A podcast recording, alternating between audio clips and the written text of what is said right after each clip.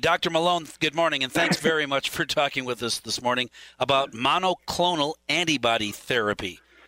Well, good morning, Mike, and thank you for the for the privilege. Thanks for asking. That's an important issue we face in our community today. Well, and if if it's innovative therapeutics, why isn't it available? Uh, what what takes you off the list? Why would uh, physicians say, "Sorry, you, Mike, you don't qualify"?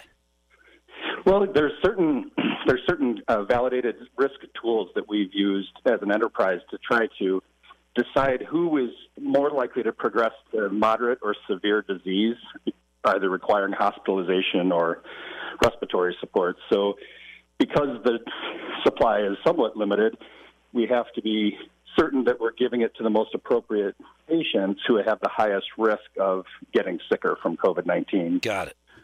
All right, so you're just you're not just giving everybody monoclonal antibodies uh, because there's a limited supply. If you had a truckload of it, would everybody get some? Uh, it would be offered to anybody who had mild to moderate symptoms. People who okay. don't have any symptoms at all would probably not benefit from it. Oh, okay. Uh, and and of course the uh, the other options. I got an email over the weekend. I mentioned that uh, a listener uh, who was asking uh, has minor symptoms asked about uh, hydrochloroquine or ivermectin, and his doctor said no, we are not prescribing that to anybody. my listener was concerned that that at least some medication that is proving successful uh, at least a little bit, is not being offered to anybody who asks for it. Why is that? Yeah, well, that's that's a good question. It's been actually rigorously studied with a lot of randomized controlled trials, and it's not been proven to be that effective. And there are potential dangers to the drug as well. Hydroxychloroquine can suppress the immune system, and ivermectin can cause problems with heart dysrhythmias and things like that. So it's not without risk that those medicines are taken. It's also of no benefit. And so most uh, physicians that I know of and that are practicing in our community will not prescribe ivermectin or hydroxychloroquine. All right. So the benefit that people read about on the internet and so forth is uh, is limited or unusual, not not uh, the other way around.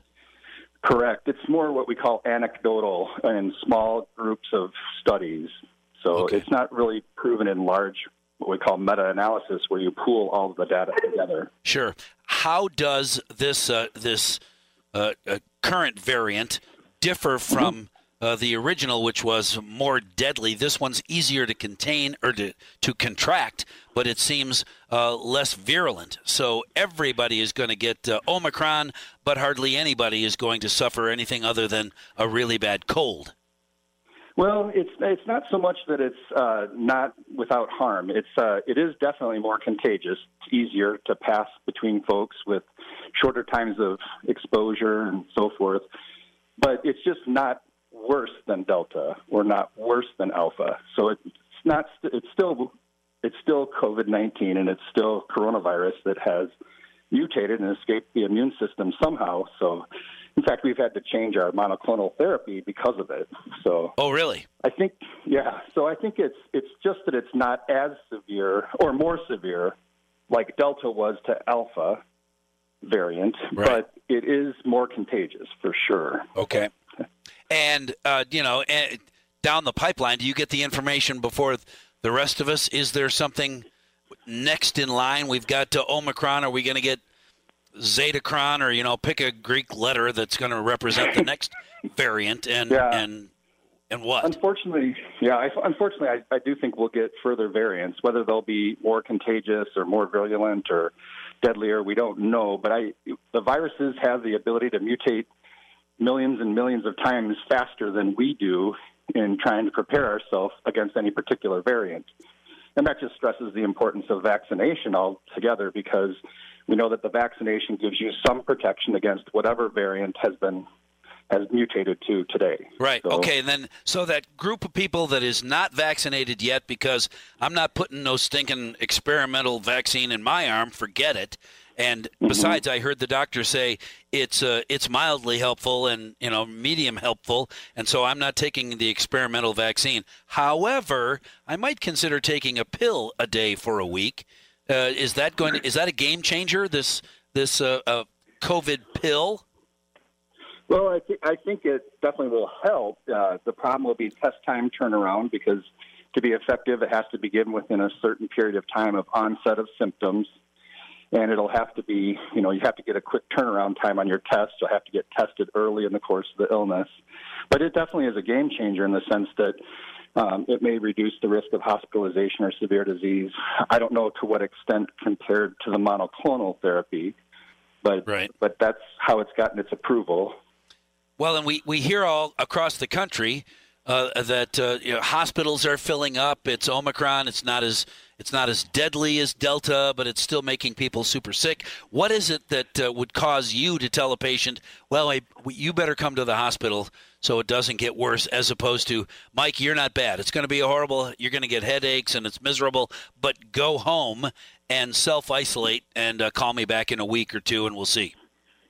Yeah, I think I think if people are experiencing chest pain, if they're experiencing shortness of breath, they're not able to catch their breath even at even at rest. Those are severe symptoms, okay. which may mean you need supplemental or extra oxygen than you're getting in room air.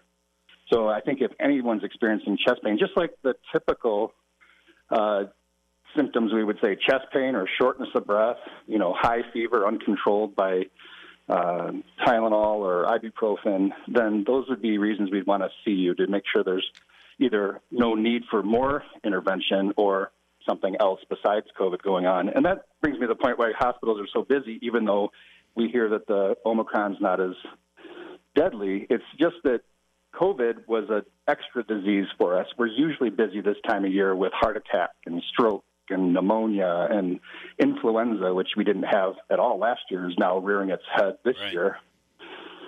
So all of the regular illnesses that happen in December, January, and so forth add to that COVID, even mild Omicron type COVID, and that ends up being the beds are full. Correct. Okay. Correct. Do you anticipate that? What uh, do you have? Did they give you any hints? Do you know from anybody doing research what's next and oh you know the news media is all about oh the next wave is going to be horrible. Everybody even animals will be in the hospital. The trees are all going to it's horrible. Everything's going to catch on fire and we're all going to die according to the Yeah. national media because if it bleeds or if it's on fire it leads. What about the real deal? What do you uh, anticipate? Even though it's Uh, I- speculation. I think I think we have to be. I don't have any, you know, extra expertise or inside knowledge, so to speak. You know, although it is great having, you know, some of the world's experts on infectious disease right in our area, it's nice to know that our scientists are working as fast as the virus is.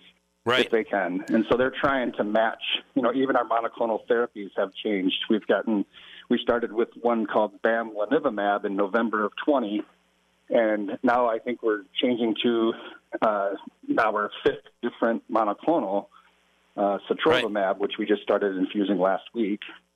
To try Well- to keep up with these different variants, And So if you can't- in a way, we're still playing catch up. sure Uh, and until we get mass vaccination, uh, I think that allows the virus to keep mutating. Well, you don't anticipate population. ever getting mass vaccination, do you? Do you ever really, honestly? Come on, tell me the truth. You've talked with an awful lot of of uh, clients, of patients Mm-hmm. who have said, "Doctor, I don't. You're not sticking me with that needle unless I'm unconscious and you tie me down." So mass vaccination may never be the case. Can we get beyond Yeah. COVID without it? I think if we get to a critical mass, you know, where we get up to 80% of us immunized, that's a that's a pretty lofty goal, but it's also very reasonable. And I think uh, every state can reach that if they put their efforts into it. I I think it's unusual that people will be upset about sticking that thing that's used to be under emergency use authorization that's now FDA approved. Uh, but they'll take the monoclonal therapy, or they'll take another, on a, you know, you know, a different, not even proven therapy. Well, one is experimental, experimental, and the other one's been around for a while. And uh, the more Dr. Fauci speaks, the less people believe what he's actually saying because they know he's got money in in uh, research labs in China and he's getting kickbacks from some of the pharmaceutical companies. And it is really nice to know that we have doctors like you and, as you mentioned, other world class researchers here in uh, this area in Rochester and so forth doing research on COVID whose uh, opinions and research can be believed because you don't have money in it. Correct. Thank That's you. Exactly right. Thank you very much for talking with us this morning, Doctor. You don't have money in it. You're just interested in keeping the neighborhood safe and out of your hospital. I get it. I totally get it. Thanks for talking with us this morning. And now, ladies and gentlemen, I hope you know why monoclonal antibodies aren't for everybody. A lot of buddy, but not everybody.